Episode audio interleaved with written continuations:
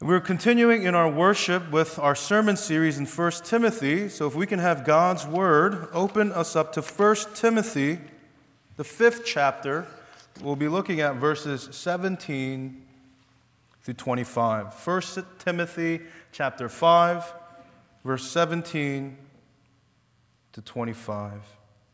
And when you're there, I'll ask that you stand for the reading of God's word. 1 Timothy chapter 5, verse 17 to 25.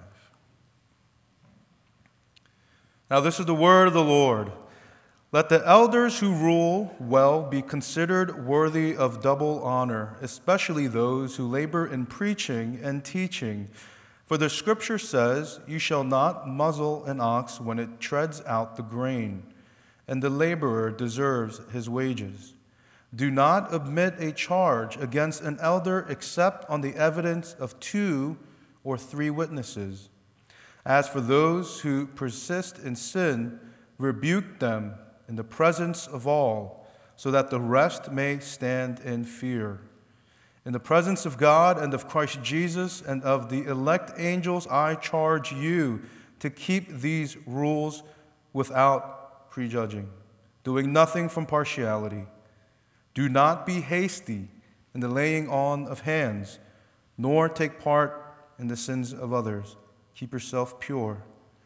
No longer drink only water, but use a little wine for the sake of your stomach and your frequent ailments. The sins of some men are conspicuous, going before them to judgment, but the sins of others appear later so also good works are conspicuous, and even those that are not cannot remain hidden. This is the word of the Lord. Thanks be to God. Uh, we've been looking at 1 Timothy for a few months now, and what we have in this letter from Paul to Timothy is the blueprint for the church. This is what God, the great architect, envisioned for his church. It begins first with the cornerstone, Jesus himself.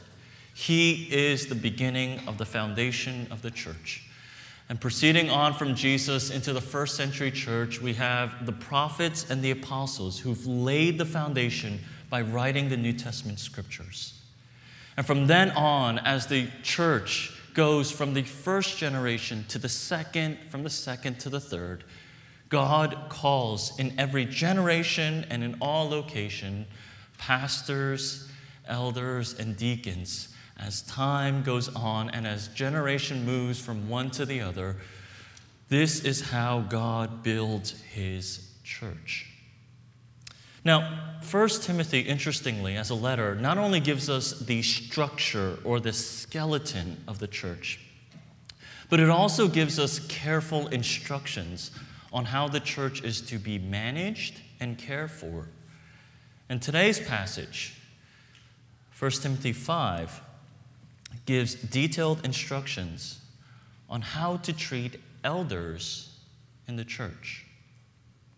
Now, just so we're clear, elders isn't a dignified title for old people, but elders is a specific title referring to those ordained to oversee the church. And so, as we've been talking about, there are two kinds of elders. First, there are elders who are called to teach and to preach, and they are often referred to as pastors, and they are elders who are called to rule, and these elders are often called elders. Now, before we get into the text, um, let me just share with you my inner rumblings as I was preparing this message. If there is one passage that I want to avoid, uh, it is this passage. Now, I, I don't find any discomfort in preaching on the hard texts that we have in Scripture. For instance, I don't have any comfort, any discomfort um, talking about Jesus' teaching, right? To sell everything you have, give to the poor, and follow me. Right? I, I, I don't have uh, any discomfort in proclaiming that the sexually immoral will not inherit the kingdom of God, as we find Paul say in 1 Corinthians. But this passage, uh, especially verse 17, where it speaks of um, pastors being worthy of double honor. Now, this makes me really uncomfortable. And if I can be really honest with you, I, try, I tried avoiding this. Uh, I skipped over this passage in the normal schedule.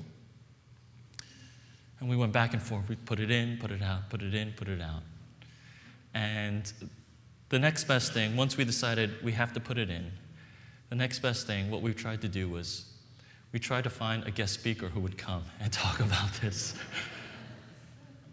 We sent emails to about four pastors that we've trusted, uh, Pastor Walton and I, saying, hey, this text is up. Can you come and teach it to our church? And they said, no, good luck with that. um, but here's where I now stand. Um, I know that sermons are often about being uncomfortable. I know that part of the sermon is for the hearers, for you guys, for, for you all is to be made uncomfortable by the Word of God. And I think that uh, discomfort is not just for the hearer, but also for the one proclaiming it. So let me, in my uncomfort, share what I think God has to say about how to treat an elder in the church. And the structure, or the way in which I want to break it down, is in three parts it's the good, the bad, and the gospel. So, first, the good. If you look at me with verse 17, here's what Paul writes Let elders who rule well be considered worthy of double honor, especially those who labor in preaching and teaching. If you recall, two weeks ago, we looked at how the church ought to treat widows. And do you remember the word that was used for widows? How should we treat widows? We should treat them with honor. Now, this is not just for widows, but the Bible tells us to confer honor to a whole host of people. We find honor your parents, Ephesians 6. Honor your masters or your employers, right? Uh, 1 Timothy 6. Uh, honor your civil rulers, we find that in 1 Peter 2. Honor your marriage, honor your spouse. And most importantly, we find time and time again, honor God. And so please do not be mistaken. The Bible is not stingy with honor. And honor is, isn't just reserved for elders and pastors. In fact, if you look at Romans 12:10, this is what it says. Outdo one another in showing honor. Honor is to be given to everyone. In fact, the only person that the Bible tells us not to give honor to, do you know who it is? Yourself. the Bible never mentions honor yourself. Okay? Uh, now, so we're clear. When, when the Bible speaks of honor, it, it, it speaks graciously of always giving honor to other people. Outdo one another in showing honor. Now, having said all of that, we find in today's text that elders, uh, especially those who labor in preaching and teaching, ought to be shown double honor. Now, what does double honor mean? You know, often I hear this thrown around as a friendly joke. Whenever uh, I'm shown hospitality, people who, you know, serve food tend to give me a lot, and they say jokingly, Hey, Pastor, double honor, right? Well, you know, just, just so you know, double honor doesn't mean double portion. And please, if you care for the pastors, give us less food as you consider our health. So, then what does double honor mean? Well, the word has actually two meanings. It could mean esteem or dignity, or it can mean payment and wages.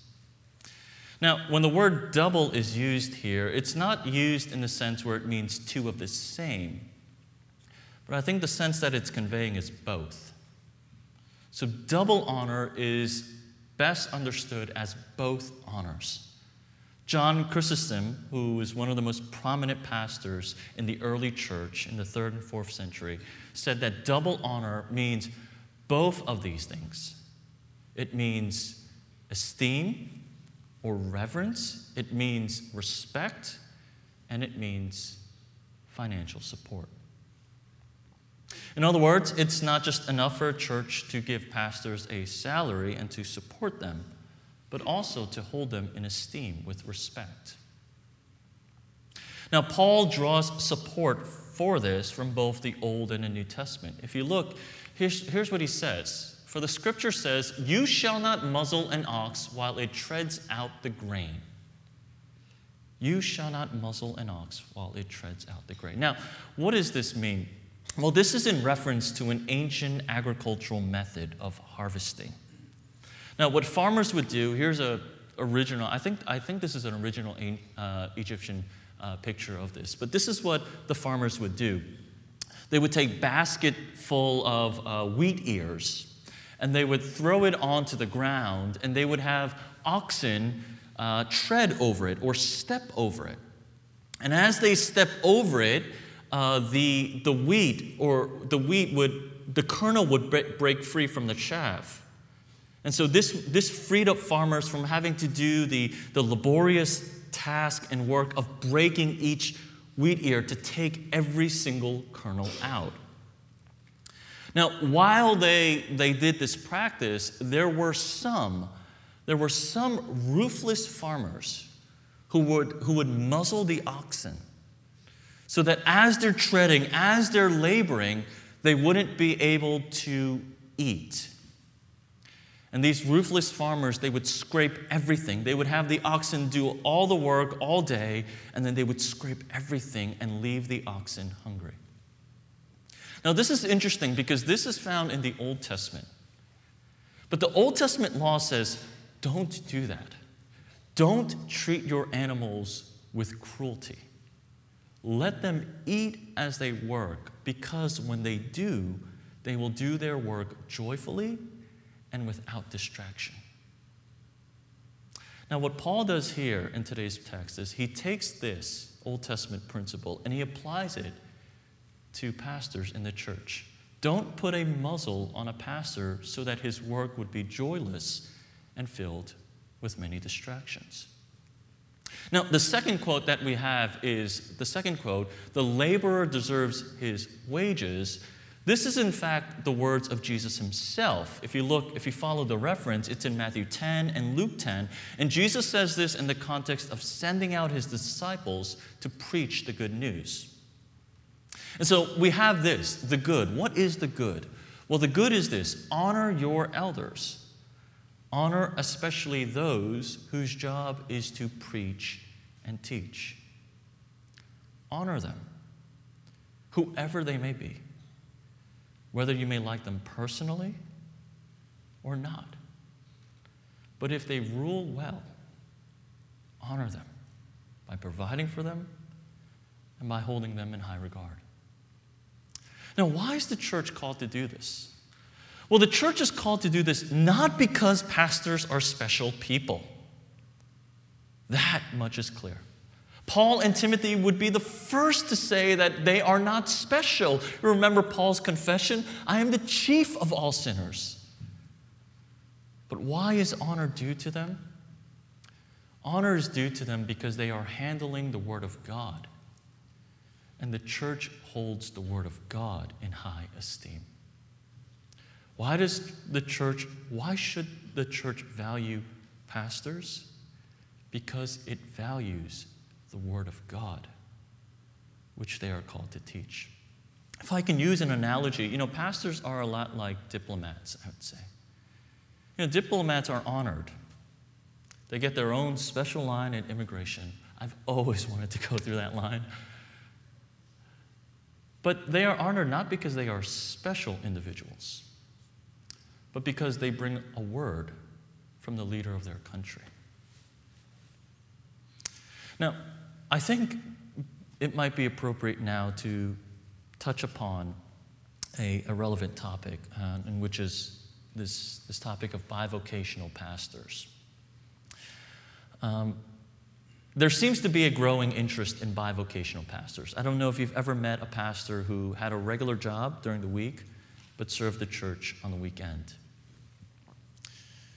And um, I think, I think it's most pastors' dreams to be bivocational.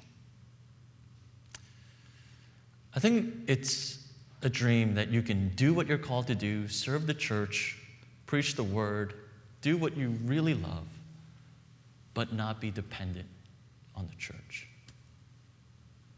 I'm sure you know this and you've run into this, but pastors have pride too. And it is pride sucking to be dependent financially upon a church. It is humbling. I mean, the Bible likens me to an ox. You saw that photo, right? I don't want to be an ox. It's humbling.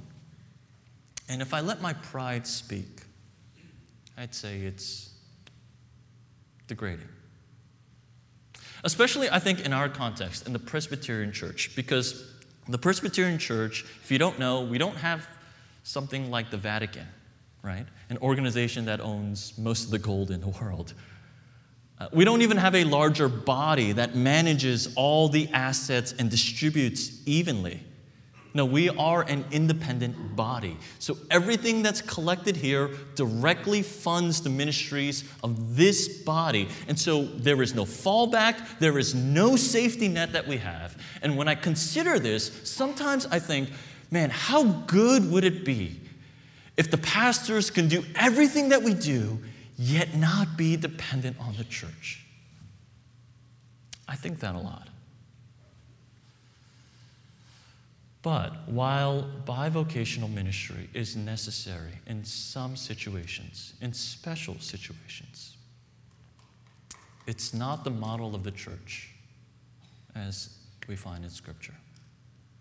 And I have to remind myself, at least, that while it may seem glamorous and freeing, it actually doesn't bind the church and the pastor together. It doesn't call the church and the pastors to be in a mutually dependent relationship. And so, even though I find this to be uncomfortable and at many times pride sucking, this is God's blueprint for the church.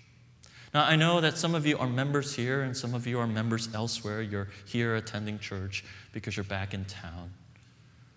But whichever church you belong to, and whichever pastor you labor with and partner with. Honor them, those who are called to preach and teach. Now that's the good. How about the bad? Here's the bad. 1 Timothy 5:19 says this, "Do not omit a charge against an elder except on the evidence of two or three witnesses." Now, Paul here, he is aware that charges will be brought up against the pastors and the elders. Because this role is a public one, those who serve in this, often, in this office are often vulnerable to slander and gossip. Now, if you've been a part of the church for some time, chances are you've heard the gossip and slander and chances are you probably participated in it.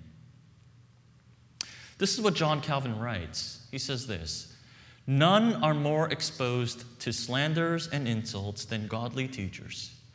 They may, perf- they may perform their duties correctly and conscientiously, yet they never avoid a thousand criticisms.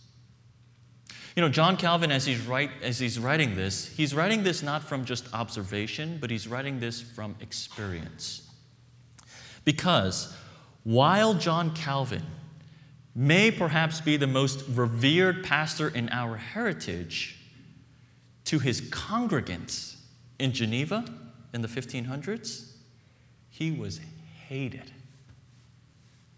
You know, from the time John Calvin started his pastoral ministry in Geneva, there were mobs and riots outside of his house at night, accusing him of all sorts of things and trying to force him to leave the church.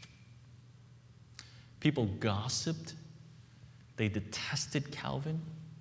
They hated him so much that they even named their dogs after Calvin. They called their dogs Calvin. And you can imagine the cruelty of some of these people. They would bring their dogs to the worship services. And John Calvin would stand up on the pulpit and he would preach for over an hour without any sermon notes whatsoever. And in between the services, you would hear the people shout, Shut up, Calvin. Sit down, Calvin. Speaking to their dogs, but really voicing their vitriol for their pastor.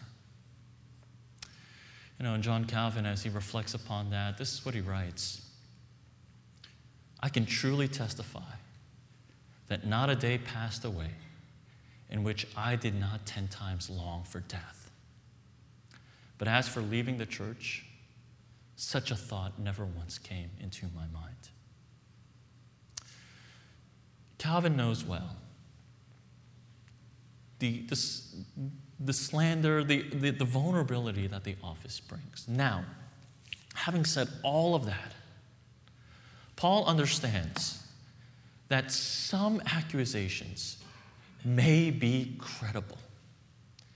He understands that pastors and elders can fall into sin.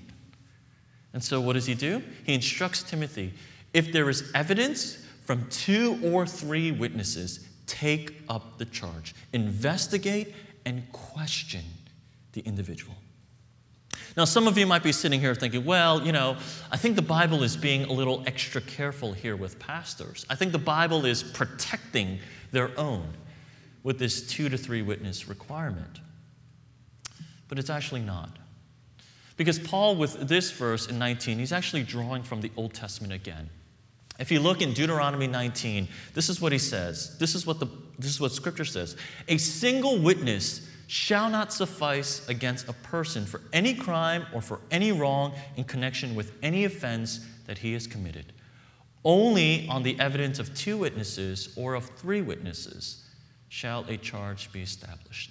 Look here any crime, any wrong, any offense, any person, it doesn't matter who or what a credible accusation needs two or three witnesses. Now, this is the general principle that we have in Scripture for dealing with a charge against anyone. Now, when Paul here speaks of dealing with charges against elders, he doesn't up the standard and he doesn't lower the standard.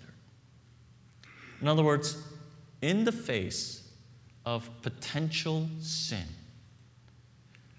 Paul is saying, do not judge an officer with either more charity or with more suspicion. Treat them the same. This, I believe, is in line with the teachings of the rest of Scripture. Right? Because when the Bible speaks about honoring people, loving people, serving people, right? It speaks of these things, they are to be poured out. They are to be graciously given, not held back. We are to love, we are to be indebted in love. Uh, we are called to outdo one another in honor. But when it comes to sin, when it comes to sin, we are not to show partiality. The Bible is clear. When it comes to sin, do not give one person the benefit of the doubt over the other. It doesn't matter what office you hold, it doesn't matter how long you've been a Christian, it doesn't matter. Everyone is to be judged the same. Do not think some people are susceptible to sin while others are not. And this follows Scripture's teaching to never underestimate sin. Never think that pastors and elders are above sin, but consider them as you would any other believer as a sinner in need of grace, as a redeemed sinner who is prone to wandering, as a sinner who needs Jesus. And so the good, yes, honor them. The bad, pastors and elders are vulnerable to sin. And we have here in, in today's passage this healthy and balanced view of how we are to treat elders in the church, neither with cynicism or with idealism. Neither looking down upon them, neither being critical and judgmental of them, and neither seeing them as an idol. So that's the good, that's the bad. What's the gospel? Well, what are we to do when a pastor sins or an elder sins? Do we honor these people until the point that they sin and then do we just dispose of them? That's often been the case, but that's not what Paul instructs. 1 Timothy 5:20, this is what he says, "As for those who persist in sin, rebuke them in the presence of all, so that the rest may stand in fear. Verse 20, what we find are loving disciplinary actions regarding sin. There is rebuke, and often that rebuke is public. But this public rebuke is not a spectacle so that people can see, they can jeer, they can mock. But through such public rebuke, the entire congregation takes a sober look at themselves. Because the chances are, if the pastor or an elder fell into such sin, chances are there are congregants struggling with the same thing. You know, a pastor once shared with me there was an elder in, his church who had a moral failure, failure. And it was a difficult time for the church because they had to follow scripture. They had to call that elder out and rebuke him publicly. And the pastor said, The most amazing thing happened. We rebuked this man. And weeks after that, people signed up for counseling sessions. And they wanted to meet with the pastor, they wanted to talk with the pastor. And he thought, oh no, are there more moral failure, failures from this one elder? And he said, no. As they came and talked to him, they all shared how they were either thinking about committing the same sin or they have committed the same sin. And so, what we find is in the face or in the ugly face of sin, as there is public rebuke, the entire body is purified. There is a cleansing that takes place. And the church, once again, looks in full dependence upon Jesus. Do you know verse 20? Do you know what this is a subtle allusion to? This is a subtle allusion to the cross.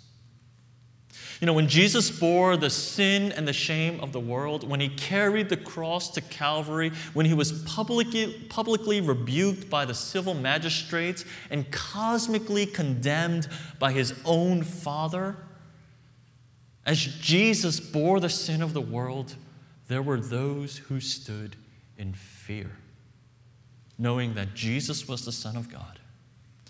Do you remember the words of that one criminal? That one criminal who was crucified with Jesus, what did he say? We are getting what we deserve, but this man has done nothing wrong, so we should be afraid.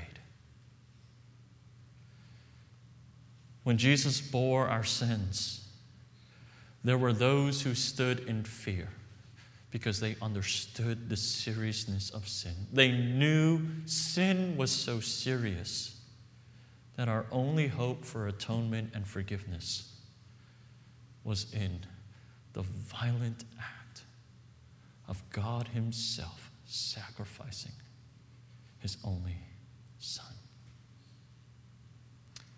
Now, while there were those who stood in fear, there were also those who mocked Jesus. They mocked Jesus because they thought that they were above it. Jesus deserved what he got and we are not liable for any of this. Friends, still today, there are only two responses to sin. When you see sin, either you will wag your finger, you will click your tongue, you will shake your head in disapproval at people's sins. or you can stand in fear. And once again, placing, and once again, place your full hope and trust in Jesus. You can either judge and say, Look at that individual, or you can acknowledge that that sin is also in you. And you can humbly rely and trust upon Jesus once again. Let me just end with just two truths. There are two truths. One is a sober truth, and one is an uncomfortable truth. But here is the sober truth. If you have been a Christian for some time, chances are you have honored the elders and the pastors. And chances are you've also seen an elder or a pastor sin. And here's the sober truth, friends this is a reminder that we all need Jesus, including the elders, especially the elders. You know, the Old and New Testament are the only religious scriptures that actually calls out their spiritual leaders. Do you know that? There's no other religion that openly and is soberly critical of their own leaders. There is no other religion that will openly criticize their own leaders in its own scriptures. And the reason why the Old and New Testament does this, because it points to this sober truth that we all need Jesus. No one is above it. And so this morning, I think it would be healthy for us to question Is my faith in my pastor? Is my faith in the body of believers that is the church? Does my faith rest upon years of Christian experience and Christian service? Does my faith rest upon how much knowledge I've accumulated over the years? Or does your faith rest solely in the person and in the work of Jesus Christ? Do you believe that his death and resurrection is sufficient for you, and this is the ground on which you stand? That's the sober truth. Lastly, the uncomfortable truth. Whatever your view of the church may be, however you may view the elders of the church, the pastors, you may call the church to be hypocritical. You may be judgmental and critical of it all. That is fine. But the uncomfortable truth is this you need Jesus too. We are all sinners in need of Christ. And your years of Christian service and your critical thinking and whatever moral superiority you may feel doesn't really mean much. You cannot stand on that. The great hope that we have as a church as we move forward is that the church does not depend upon its leaders the personality of the leaders, the charisma of the leaders, the gifting of the leaders, or even the lack thereof. But the great hope is that the church stands, it's built upon Christ, who is the cornerstone himself. Amen. May we look to Jesus once again this morning. Would you join me in prayer at this time?